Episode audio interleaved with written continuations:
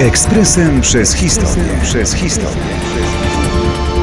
6 stycznia 1912 roku geofizyk Alfred Wegener przedstawił teorię wędrówki kontynentów.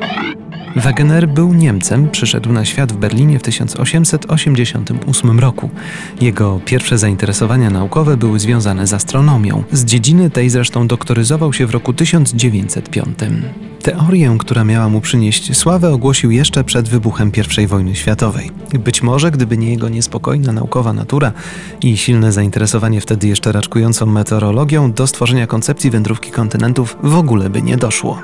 By ją stworzyć, Wegener wykorzystał także swoje doświadczenia związane z uprawianiem sportów balonowych. Łącząc przyjemne z pożytecznym, stał się jednym z inicjatorów badań powietrza z użyciem balonów Meteo. Niemiecki uczony przeczuwał, że jego koncepcja dryfu kontynentów jest zasadna.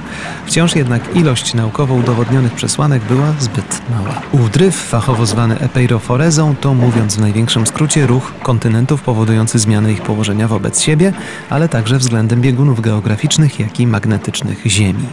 Wegener nie był oczywiście jedynym, który dostrzegał, że krawędzie kontynentów zdają się do siebie pasować i kiedyś ich ułożenie było zgoła inne. Podstawową bolączką teorii Niemca był jednak brak wyjaśnienia, jaki mechanizm kieruje owym dryfem. Była to luka, której nie udało mu się wypełnić.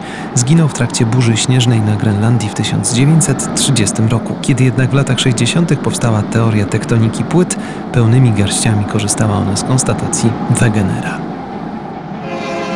Ekspresem przez historię.